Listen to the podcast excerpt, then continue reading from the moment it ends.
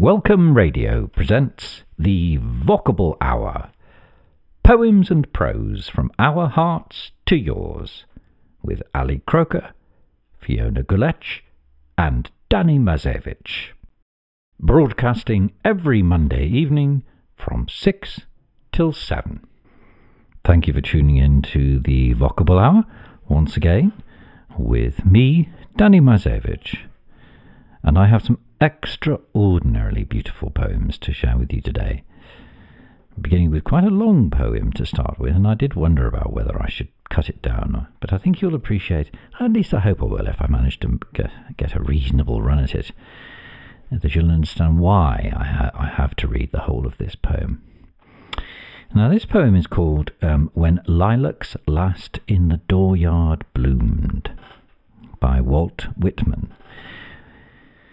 Walt Whitman was known for producing grand poems. He is thought to be the Mount Rushmore of American poetry, a very imposing figure in the landscape of American writing. Quite correctly, in my humble opinion. He combines a sort of simplicity of expression with an ability to touch the heart of the cosmos. I'm quite sure he would put it. He put it slightly differently, but he didn't shy away from trying to reach into the most significant topics of life and bring them to the attention of ordinary mortals such as myself. I was in the most gorgeous countryside this weekend, and I thought of this poem, funnily enough. There was a sort of magic about the territory that we were in on Saturday and Sunday. And it really did spark off the need for me to write a poem about it. And Whitman has this similar, when you hear it, I'm giving it a big build-up. I hope justifiably, I believe so. Whitman had a relationship with nature that was very similar to William Wordsworth in this country. Had a sense that nature was an almost spiritual or godlike presence, far beyond. Not a sense of the nature being separate to human beings, but us being one. And our emotions being part of the landscape almost, which I find very, very exciting. So here we are, very nervous about this because it is so extraordinary. I need to try and get the nuances right. And that will lead us into the rest of our poems for today, which are equally beautiful, though not as long. And the theme for today is new life. When Lilacs Last in the Dooryard Bloomed, by Walt Whitman. When lilacs last in the dooryard bloomed, and the great star early drooped in the western sky in the night, I mourned, and yet shall mourn with ever-returning spring. Ever-returning spring, Trinity, sure to me you bring. Lilac, blooming perennial, and drooping star in the west. And I thought of she I love. O powerful western fallen star, O shades of night, O moody tearful night, a great star disappeared. Oh, the black murk that hides the star, oh, cruel hands that hold me powerless, oh, helpless soul of me! Oh, harsh surrounding cloud shall free my soul. In the dooryard, fronting an old farmhouse, near the whitewashed palings, stands the lilac bush, tall growing with heart-shaped leaves of rich green, with many a pointed blossom, rising delicate with the perfume strong I love. With each leaf a miracle. And from this bush, in the dooryard, with delicate coloured blossoms and heart-shaped leaves of rich green, a sprig with its flower I break. In the swamp, in secluded recesses, a shy and hidden bird is warbling a song. Solitary the thrush, the hermit, withdrawn to himself, avoiding the settlements, sings by himself a song. Song of the bleeding throat. Death's outlet song of life. For well, dear brother, I know, if thou wast not granted to sing, thou wouldst surely die. Over the breast of the spring, the land, amid cities, amid lanes, and through old woods, where lately the violets peeped from the ground, spotting the grey debris. Amid the grass in the fields each side of the lanes, passing the endless grass, passing the yellow-speared wheat, every grain from its shroud in the dark brown fields uprisen. Passing the apple-tree blows of white and pink in the orchards, carrying a corpse to where it shall rest in the grave. Night and day journeys a coffin, coffin that passes through lanes and streets, through day and night, with the great cloud darkening the land, with the pomp of the in-looped flags, with the cities draped in black, with the show of the states themselves, as of a crape-veiled women, standing with processions long and winding, and the flambeau of the night, with the countless torches lit, with the silent sea of faces and unbared heads, with the waiting depot, the arriving coffin, and the sombre faces, with dirges through the night, with the thousand voices rising strong and solemn, with all the mournful voices of the dirges poured around the coffin, the dim-lit churches and the shuddering organs, where amid these you journey with the toiling, tolling bells' perpetual clang. Here, coffin that slowly passes, I give you my sprig of lilac. Nor for you, for one alone, blossoms and branches green to coffins all I bring. For fresh as the morning, thus would I chant a song for you, O sane and sacred death. All over, bouquets of roses. O death, I cover you with roses and early lilies. But mostly, and now the lilac that blooms from the first, copious, I break the sprigs from the bushes with loaded arms. I come, pouring for you.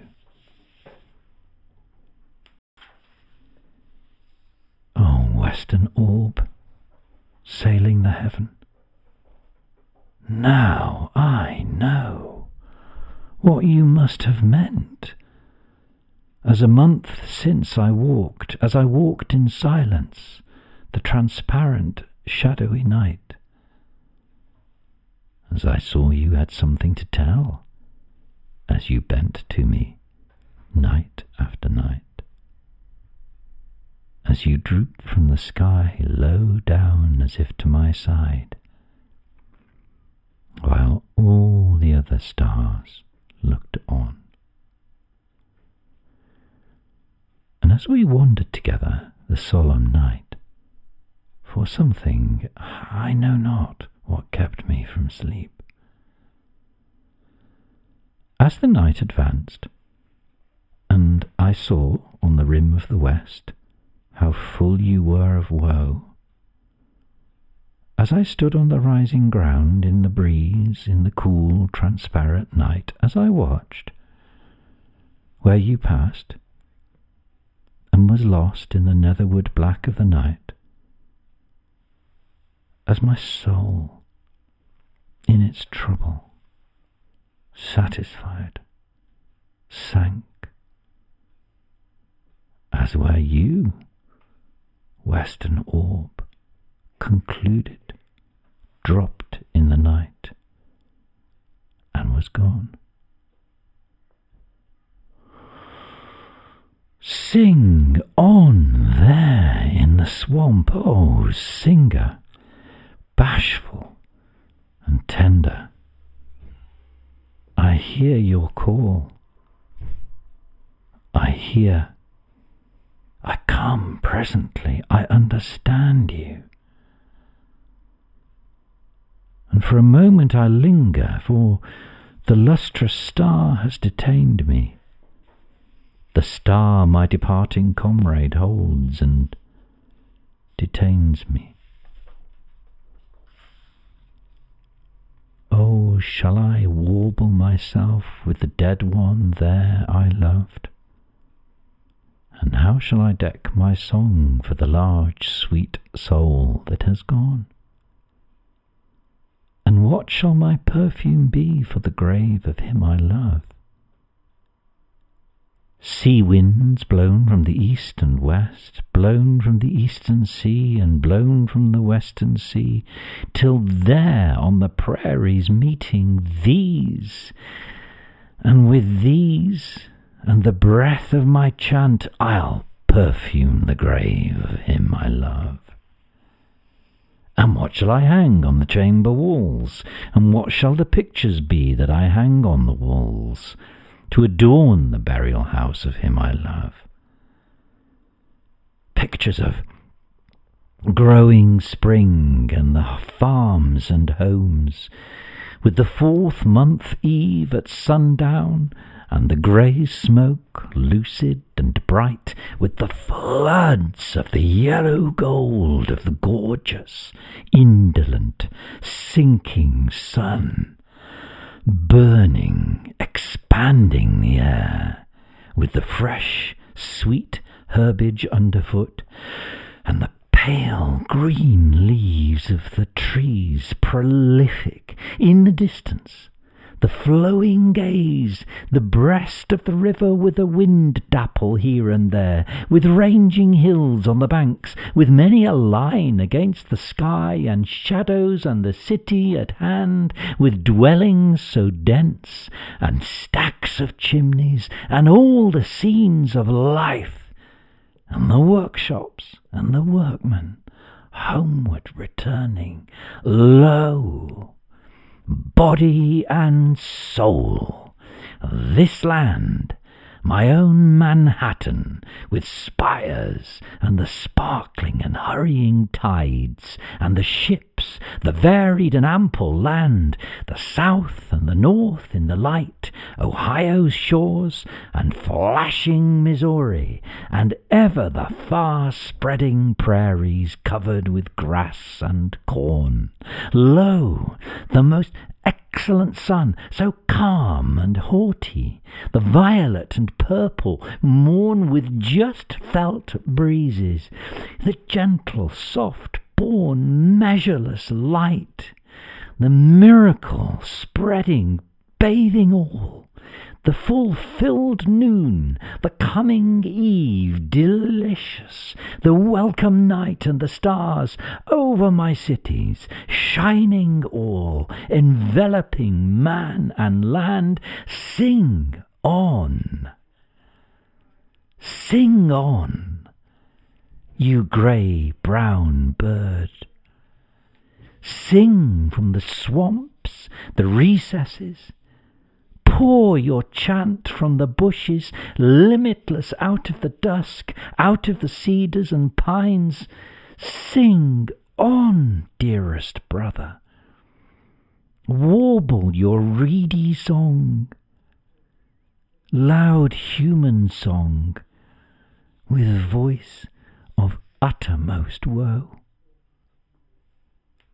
Oh, liquid and free and tender, oh, wild and loose to my soul, oh, wondrous singer, you only I hear, and yet the star holds me, but will soon depart. And yet the lilac, with mastering odour, holds me. Now, while I sat in the day and looked forth in the close of the day with its light and the fields of spring and the farmers preparing their crops, in the large unconscious scenery of my land with its lakes and forests in the heavenly aerial beauty after the perturbed winds and storms. Under the arching heavens of the afternoon, and the voices of children and women, the many moving sea tides, and I saw the ships, how they sailed, and the summer approaching with richness, and the fields all busy with labour, and the infinite separate houses, how they all went on, each with its meals and minutiae of daily usages, and the streets, how their throbbings throbbed, and the cities pent low, then and there, falling upon them all, and among them all, enveloping me with the rest, appeared the cloud, appeared the long black trail. And I knew death, its thought, and the sacred knowledge of death. And then with the knowledge of death, as walking one side of me, and the thought of death close walking the other side of me, and I in the middle as with companions, and holding the hands of companions, I fled forth to the hiding, receiving night that talks not. Down to the shores of the water, the path by the swamp in the dimness, to the solemn, shadowy cedars and ghostly pines so still, and the singer so shy, to the rest received me. The grey-brown bird, I know, received us comrades three. And he sang the carol of death, and a verse for him I love. From deep secluded recesses, from the fragrant cedars and ghostly pines so still, came the carol of a bird. And the charm of the carol wrapped me, as I held as if by their hands my comrades in the night. And the voice of my spirit tallied the song of the bird. Come, lovely and soothing night, undulate around the world, serenely arriving in the day, in the night, to all, to each.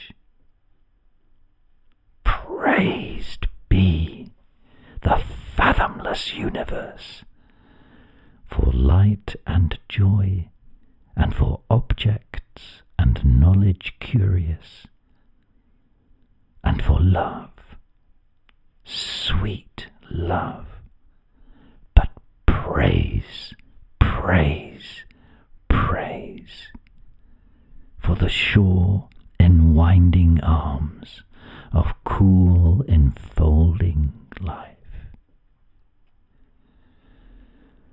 Dark mother always gliding near with soft feet, have none chanted for thee a chant of fullest welcome?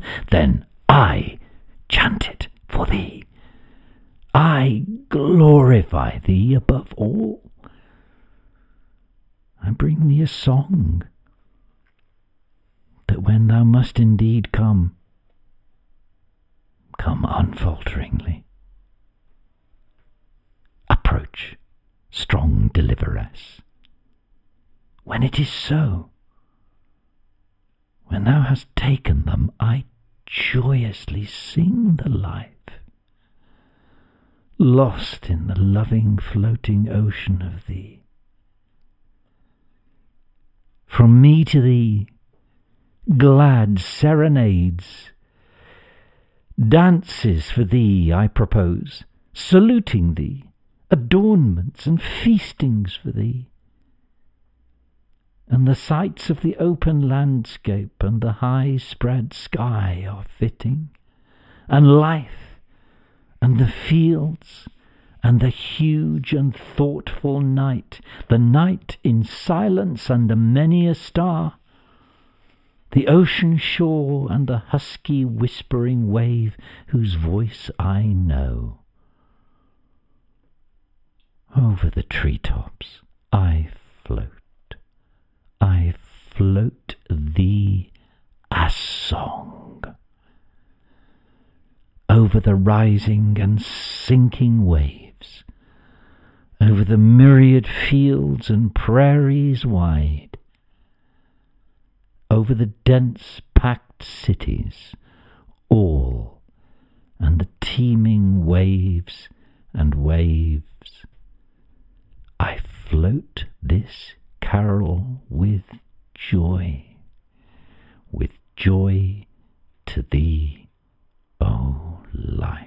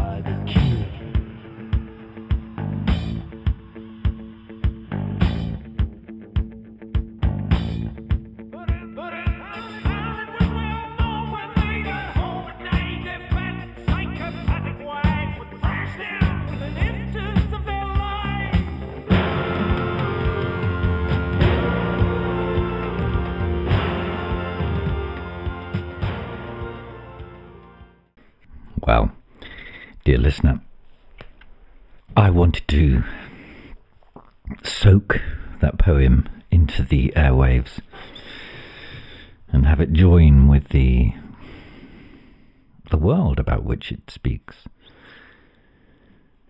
And Whitman has this extraordinary ability to combine the ordinary with the, well, what should we call it, the majestic.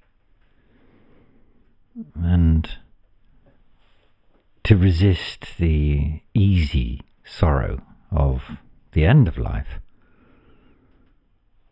by reminding himself and me, and perhaps you, dear listener, of the constant proximity of new life.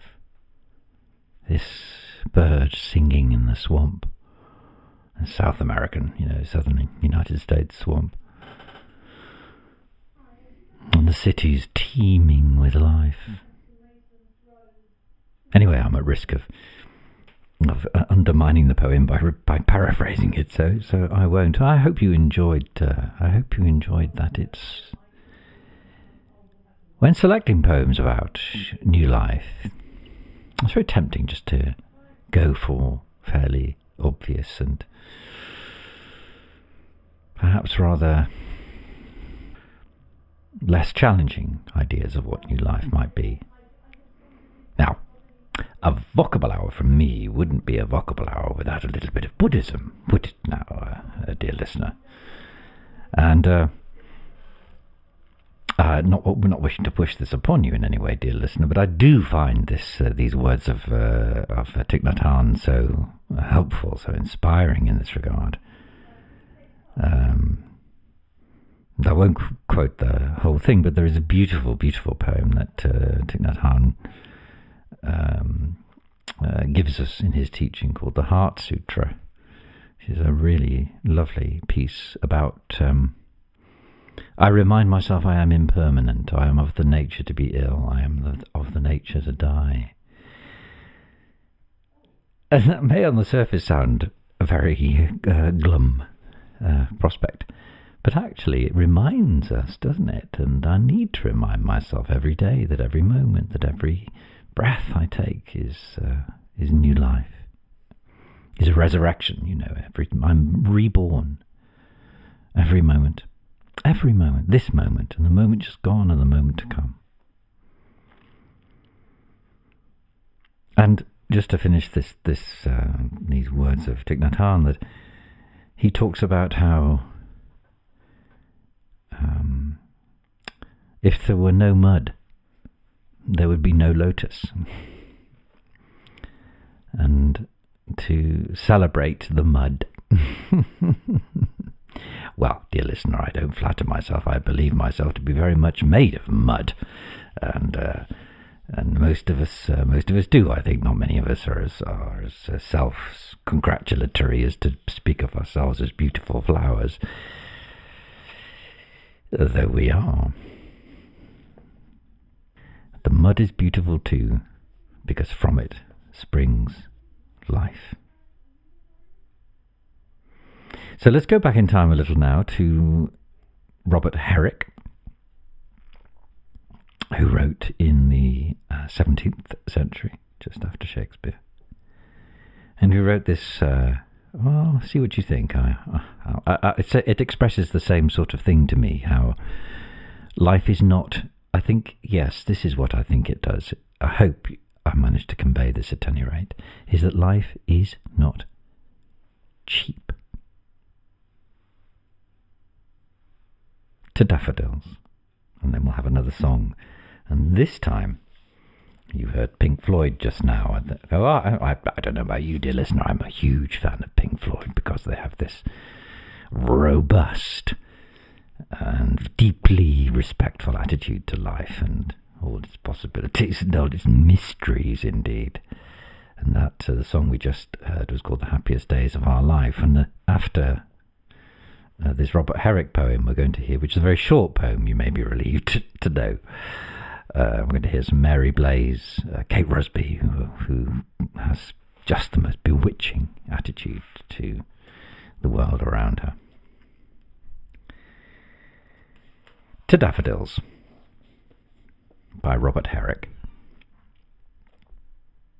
Fair daffodils, we weep to see you haste away so soon, and yet the early rising sun has not attained his noon.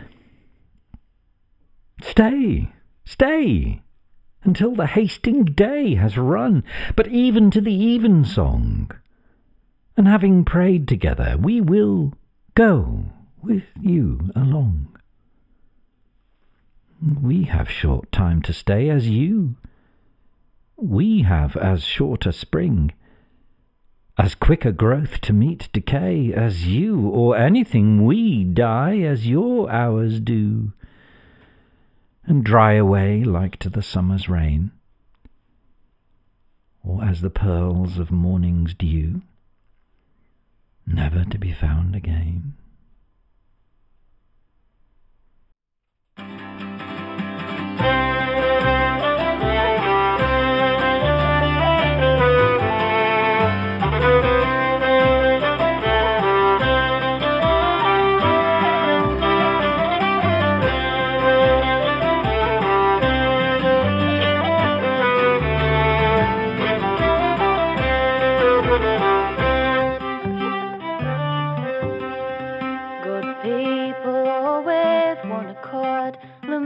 For Mary Blaize, she never wanted one good word from those who spoke her praise.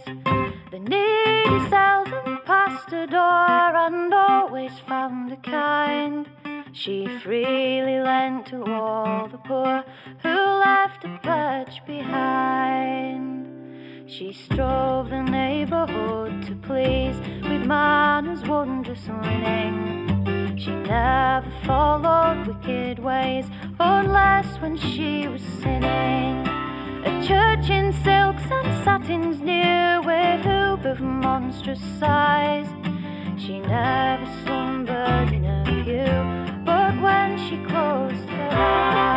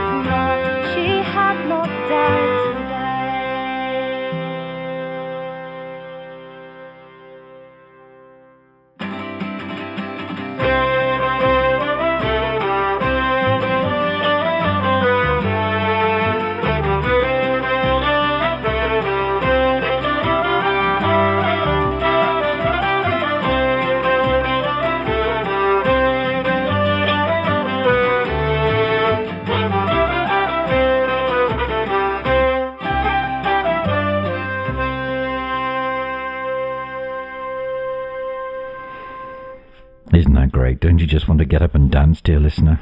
Perhaps you were.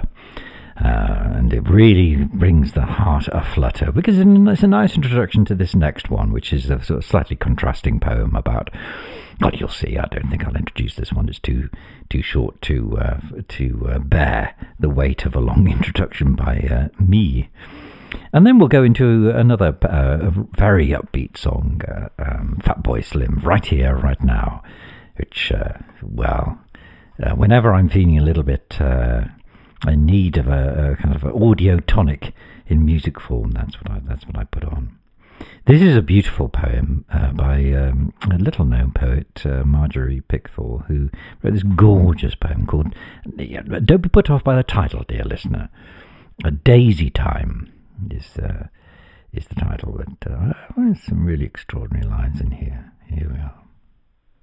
Daisy Time by Marjorie Pickthall. See, the grass is full of stars. fallen in their brightness. Hearts they have of shining gold, rays of shining whiteness. Buttercups have honeyed hearts, bees they love the clover. But I love the daisy's dance, all the meadow over.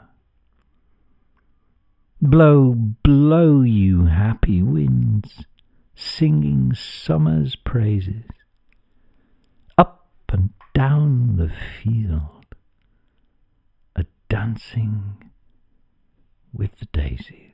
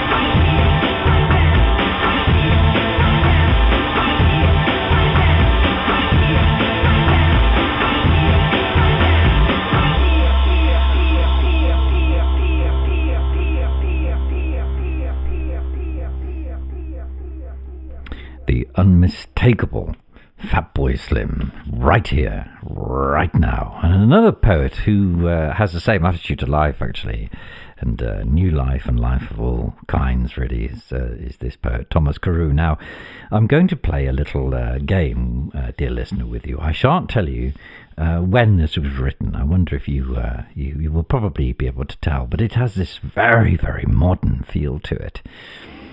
And I should warn you, that Thomas Carew, I do apologise. You probably know when Thomas Carew wrote, but he is also known for writing, what shall I say, very explicit poetry about life. Now, I have, of course, quality controlled this poem in order to save your blushes, and I'm almost certain that there is nothing of a, what shall we say, a fruity nature about this poem, but I may have let the odd phrase slip through. That's just to keep you listening. And this is called The Spring, and then I'll tell you what the when it was written, and then we're going to hear some Enya, Orinoco Flow, obviously, because that's got this flow of life and of confident comfort, actually, with Enya, isn't it, really? Nothing wrong with that. Nothing wrong with that. The Spring, Thomas Carew. Now that the winter's gone, the earth hath lost her snow-white robes, and now no more the frost candies the grass or casts an icy cream upon the silver lake or crystal stream, but the warm sun thaws the benumbed earth and makes it tender, gives a sacred birth to the dead swallow, wakes in hollow tree the drowsy cuckoo and the humble bee. Now do a choir of chirping minstrels bring in triumph to the world the youthful spring. The valleys, hills, and woods in rich array welcome the coming of the longed-for May. Now all things smile, only my love doth lower.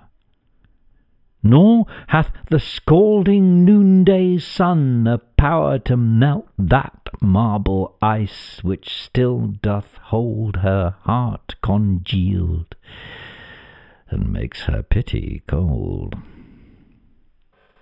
The ox which lately did for shelter fly into the stall, now doth securely lie in open fields, and love no more is made by the fireside, but in the cooler shade. Amintas now doth with his Chloris sleep upon a sycamore, and all things keep time with the season. Only she doth carry June in her eyes, and in her heart January. Let's have some Enya. Let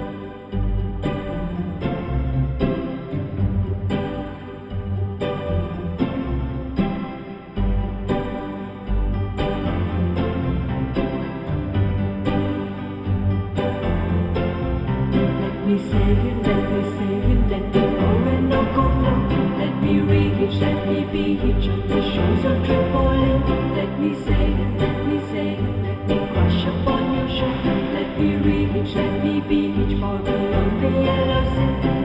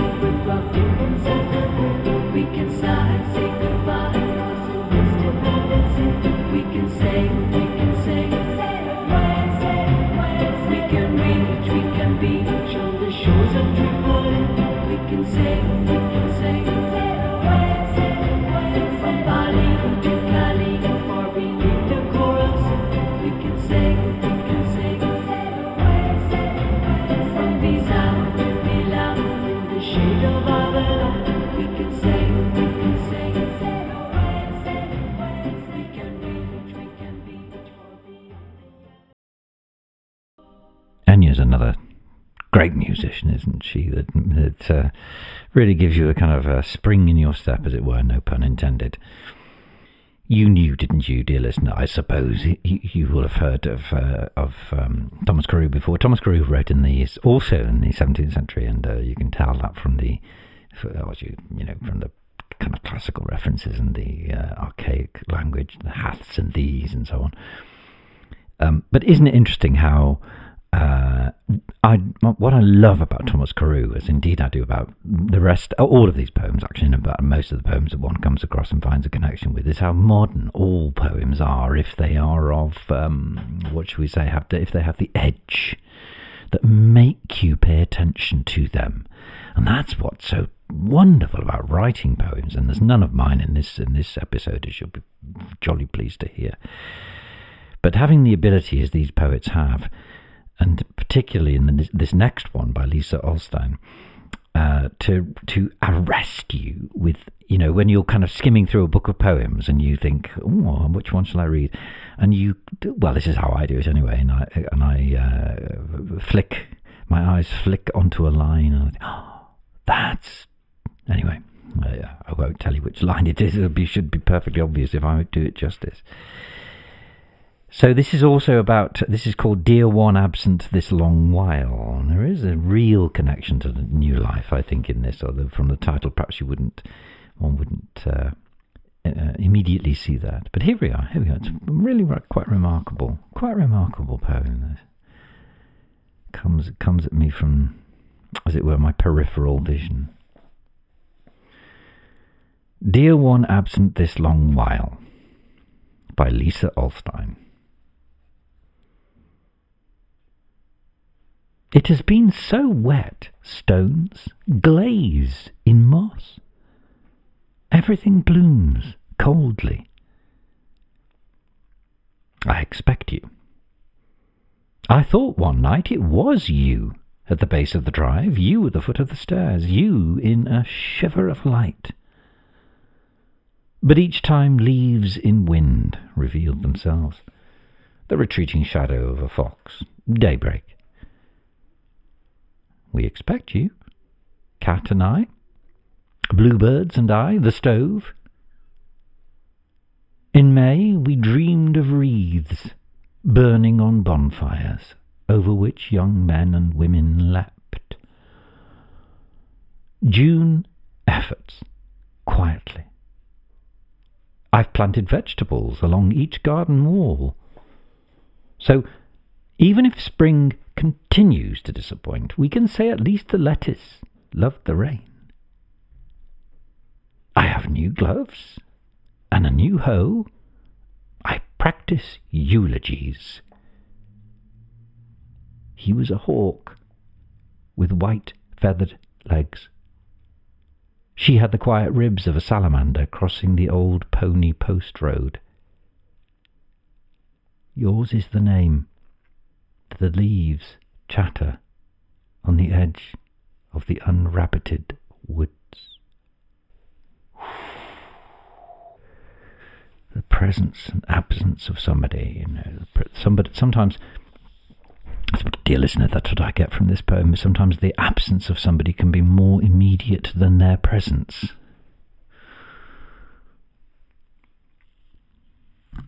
And now back in time again. John Dryden.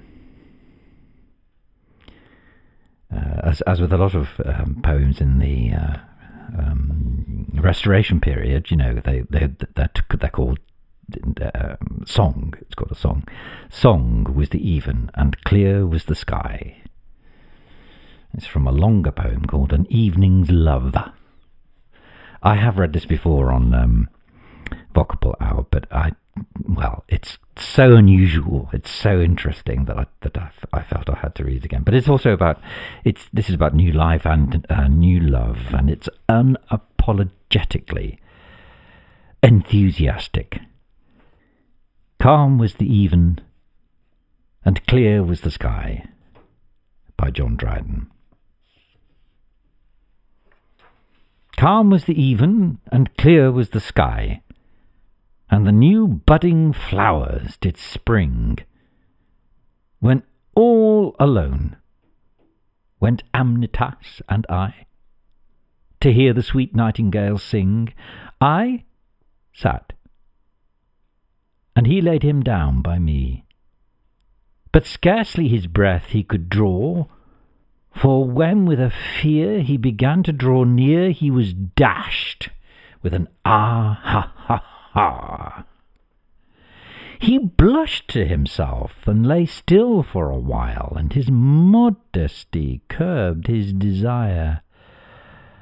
But straight I convinced all his fear with a smile, which added new flames to his fire.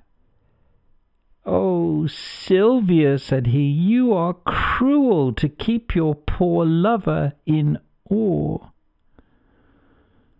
Then once more he pressed with his hand to my breast, but was dashed with an ah ha ha ha. I knew 'twas his passion that caused all his fear, and therefore I pitied his case.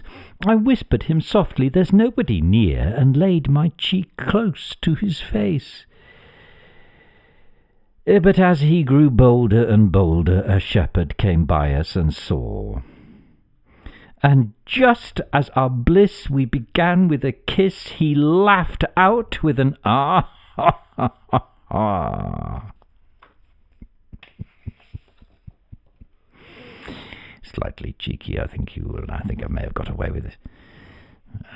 I just love that, you know. It's a real moment of joyful, nervous anticipation of, well, shall we say, new life. It just about fits under that heading. And now I think this is probably we're near the end now, I think, possibly another one or two I may get time for if I don't burble on with my introductions too much. I would just beg you, if I manage to get through this successfully, if you do get a chance to have a look at this on the page, it reads so much more interestingly. But I couldn't let this show go by without a bit of E. E. Cummings, because he does have this very angular 45-degree perception of the world. In Just, by E. E. Cummings.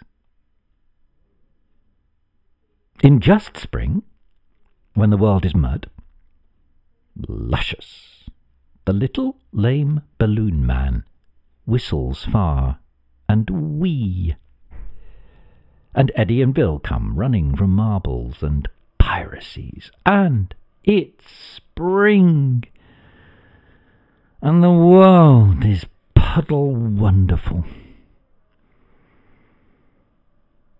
But aft old balloon man whistles far, and Betty and Isabel come dancing from hopscotch and jump rope, and it's spring, and the goat-footed balloon man whistles far and wide. And I think we'll just get one more in. I think there's just enough time for one more.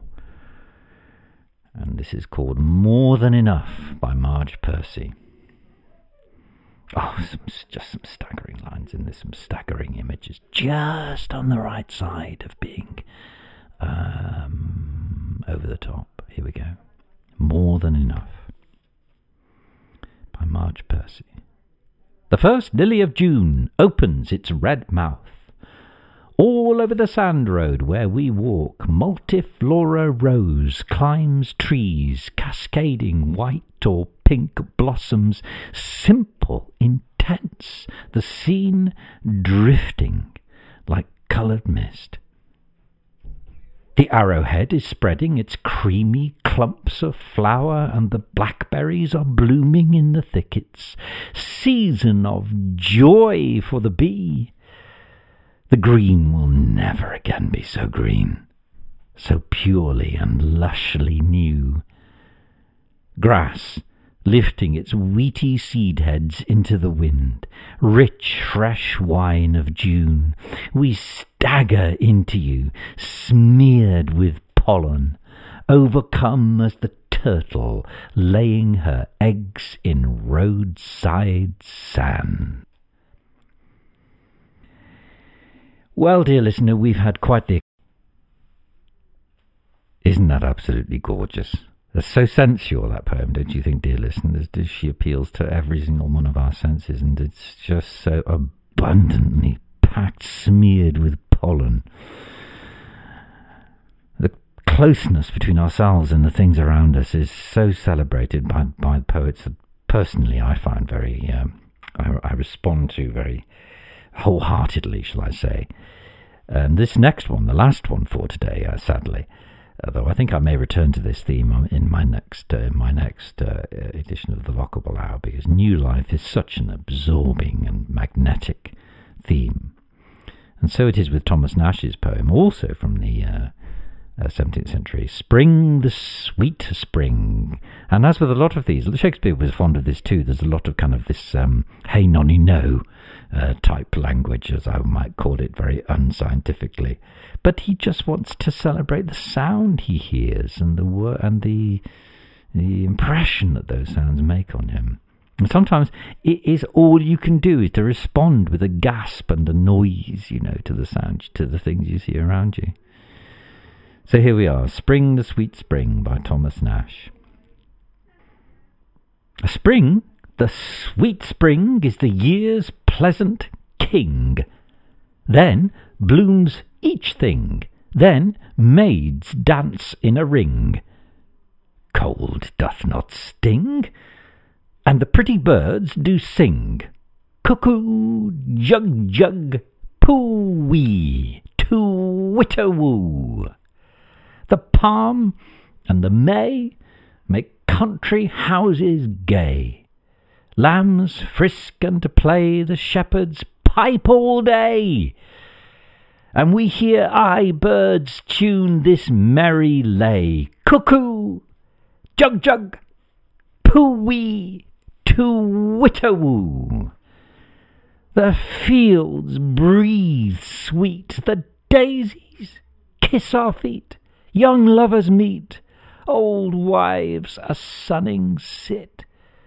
In every street these tunes our ears do greet. Cuckoo, jug-jug, poo-wee, too-witter-woo.